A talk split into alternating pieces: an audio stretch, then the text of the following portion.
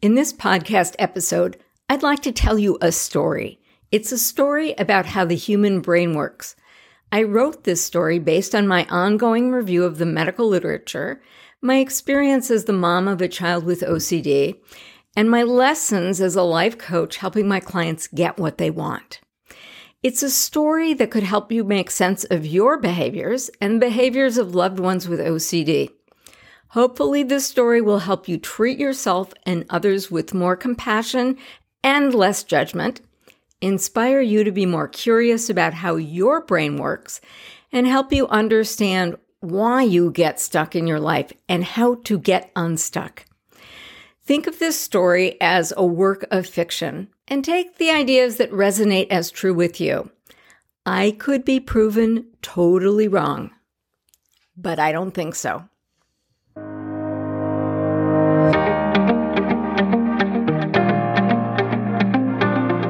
Welcome to the Free Me from OCD podcast. If you or someone you love has OCD, you know that OCD can hold you hostage. OCD can get in the driver's seat of your life. Here you'll find the information, tips, and tools to put you back in the driver's seat of your life. I'm Dr. Vicki Rackner, your host. I call on my experience as a mother of a son diagnosed with OCD when he was in college, physician, and life coach to help you evolve into the best and highest version of yourself. Let's dive into today's episode. Once upon a time, about five or seven million years ago, our non human ancestors roamed the planet. Then, about 300,000 years ago, Homo sapiens made their first appearance. Back then, we were both predators and prey. In order to survive as a species, we needed to avoid being a saber-toothed tiger's dinner.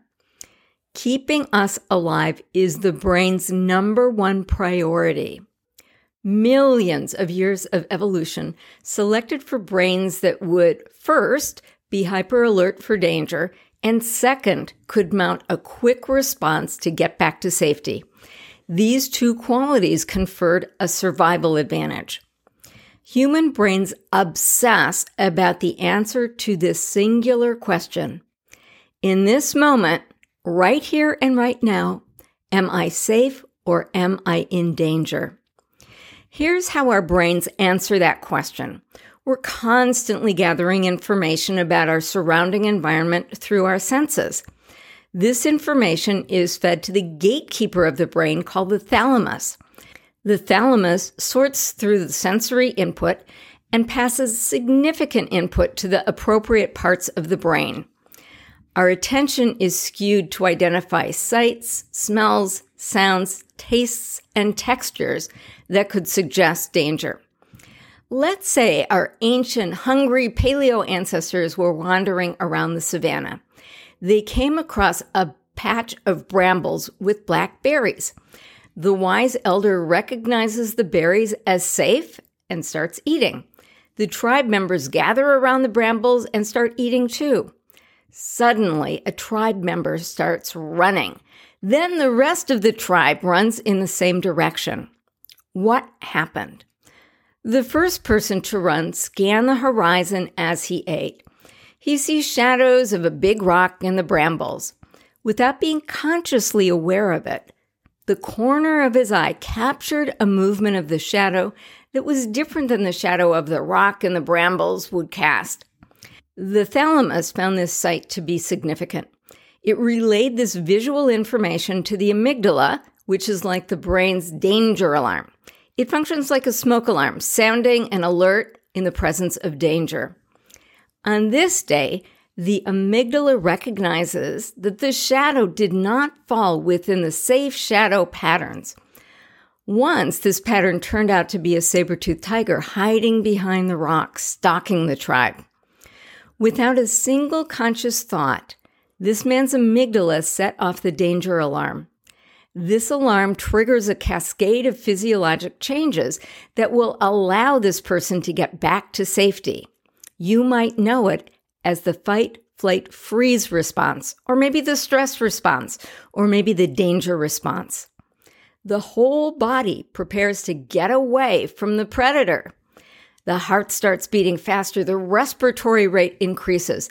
The body blocks the sensation of pain so he can run even if a saber toothed tiger grabbed a chunk of his thigh.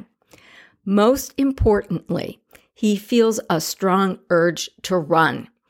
Imagine the person who decided these berries were just too sweet to pass up and ignored this urge. She became the saber-toothed tiger's dinner. Evolution selected for people who responded to the urge. This is a very fast neural circuit. The amygdala sees a pattern that could represent danger and it sounds the alarm. Better to have a hundred false alarms when things are safe than to have even a single time when the alarm does not sound in the presence of danger. Evolution selected for brains that erred on the side of false alarms. The others became dinner. Let's say on a different day, caveman Fred's eye captures images of his buddy Barney running. This visual information immediately gets transmitted from the thalamus to the conscious thinking brain. Fred knows, well, Barney loves to run. He runs all the time just for pleasure. But this looks a bit different. Is Barney running from danger? Then Fred sees Barney's worried expression as he looks over his shoulder to see who or what is following him. Fred's thinking brain concludes Barney's being chased. He's in danger. I could be in danger too. Fred's thought, I could be in danger, gets relayed to his amygdala, and the amygdala sets off the same danger alarm that triggers the physiologic changes of, the fight, flight, freeze response that saved the berry eaters' lives.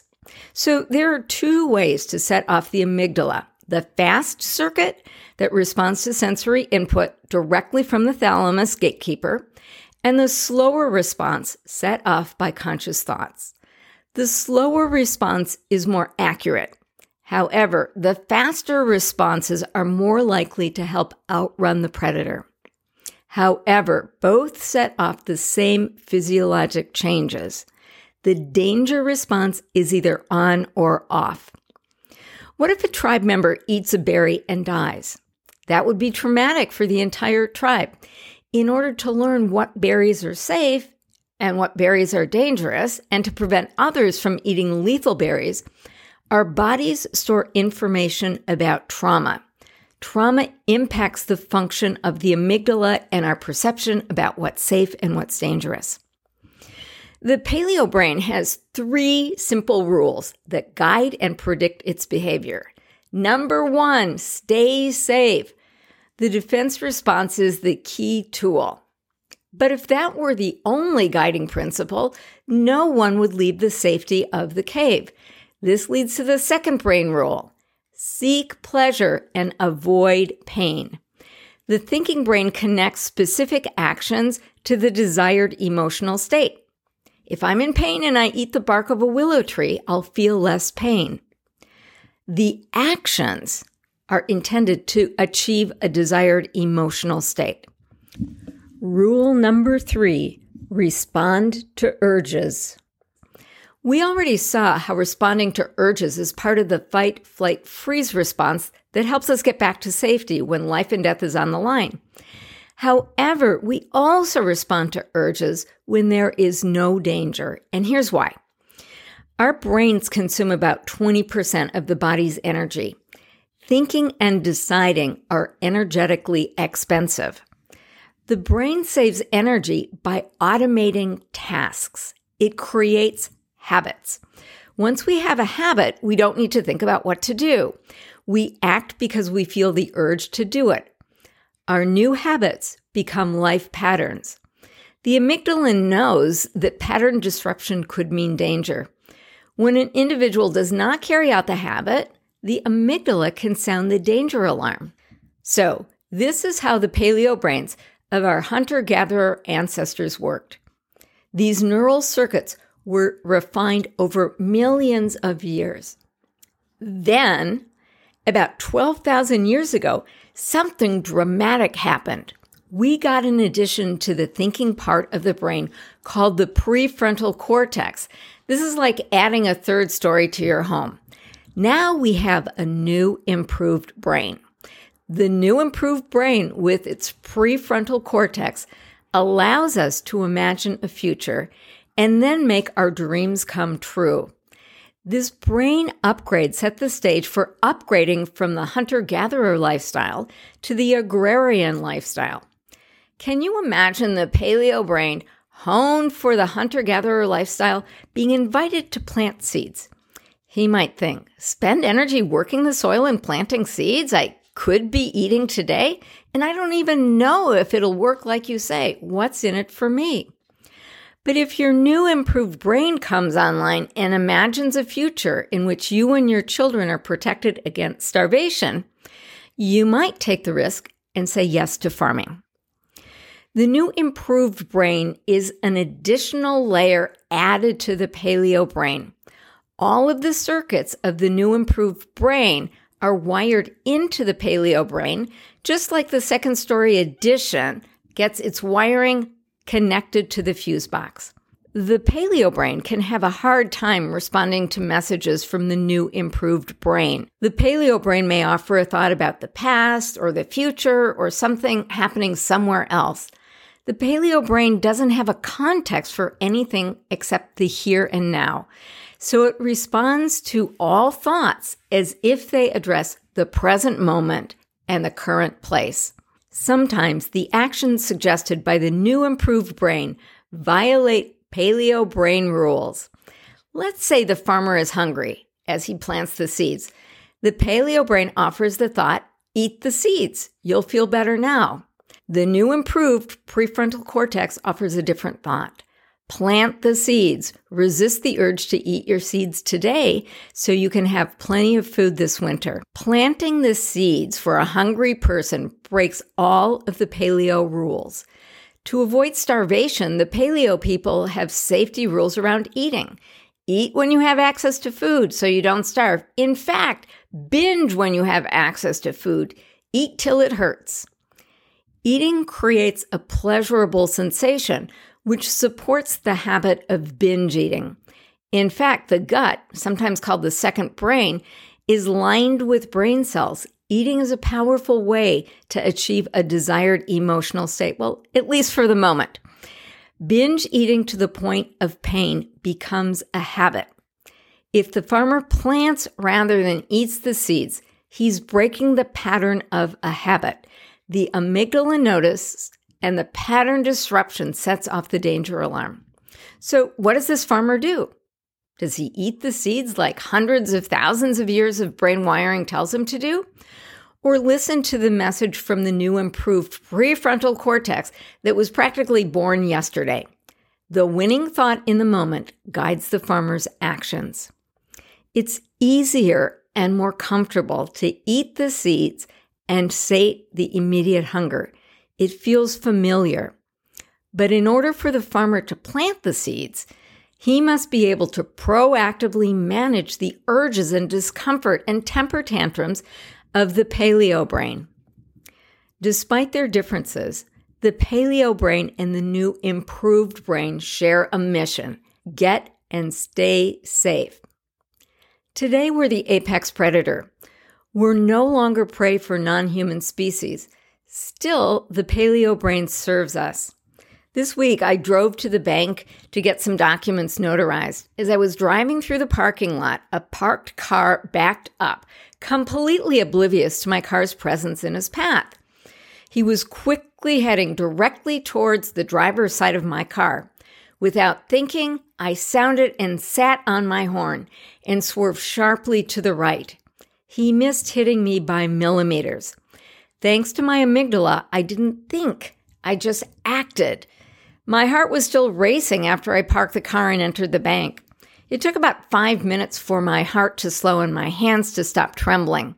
Once the adrenaline and cortisol released under the amygdala's direction were metabolized, I was back to normal. Sometimes the danger response explains behavior that we don't really understand. When my son was very young, I noticed that I got very, very upset when he spilled. I never understood why spilling even water was such a big deal for me. One day when my brother visited me, he spilled his water at the dinner table. He reacted almost like he had poured the water on his laptop. I remember saying to him, Barry, I get upset about spills too. Then he reminded me that our mother would go into a rage over spills. For children, having an adult out of control is very frightening. It could be dangerous. Over time, my amygdala and my brother's amygdala learned that spills were part of the pattern of danger. Spills set off the danger alarm. However, it wasn't the spills that were dangerous. It was my mother's rage. The amygdala is always learning and changing. Usually it just has patterns that signify danger. Somebody with OCD may suddenly decide that the odd numbers are dangerous. The amygdala complies and sets off the alarm when the odd numbers are observed. The amygdala also has the ability to learn that patterns previously thought to be dangerous are in fact safe. I went through an exercise of training my amygdala that spills were safe. When my brain notices the racing heart after a spill, I've learned to put my hand over my heart and say, You are safe. I'm the mom now, and I know this is just a spill. We have a core human longing to be safe. This means being able to identify and respond to dangers. If seeing danger is good, is seeing more possible danger in more places, as somebody with OCD does, better. Sometimes too much of a good thing is dangerous. One summer, I was the eyes for a blind graduate student in experimental physics. His name is Kent Cullers, and he was portrayed in the movie Contact with Jodie Foster. One day, I asked Kent about how he lost his vision. He said he was born a preemie in the early 50s, Back then, pediatricians knew that giving preemies oxygen improved the chances of survival. Well, if a little oxygen is good, more is better, right?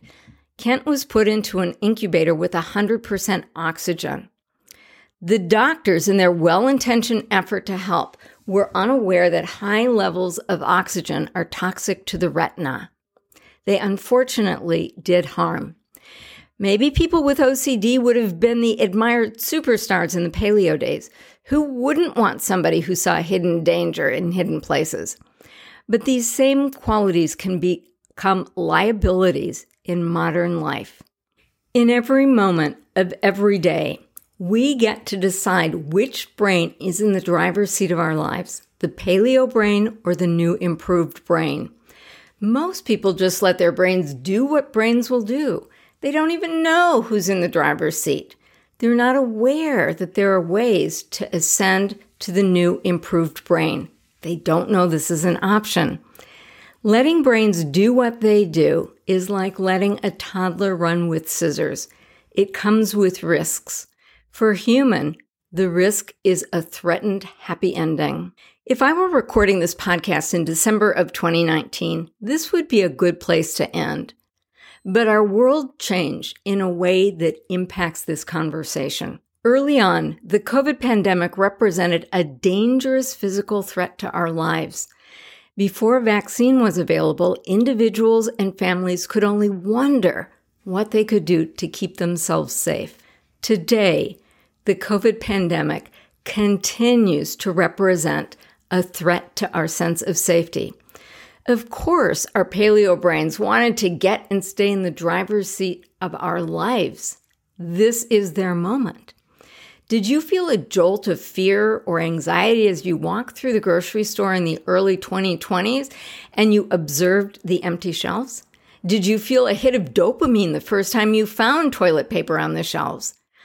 Your paleo brain can interpret COVID imposed social isolation as dangerous after all, in paleo times, isolation meant certain death. The paleo brain can treat financial scarcity or job loss as a modern saber-toothed tiger. It's completely understandable that we would respond to the stresses of the COVID pandemic with the thought, this is too much to bear.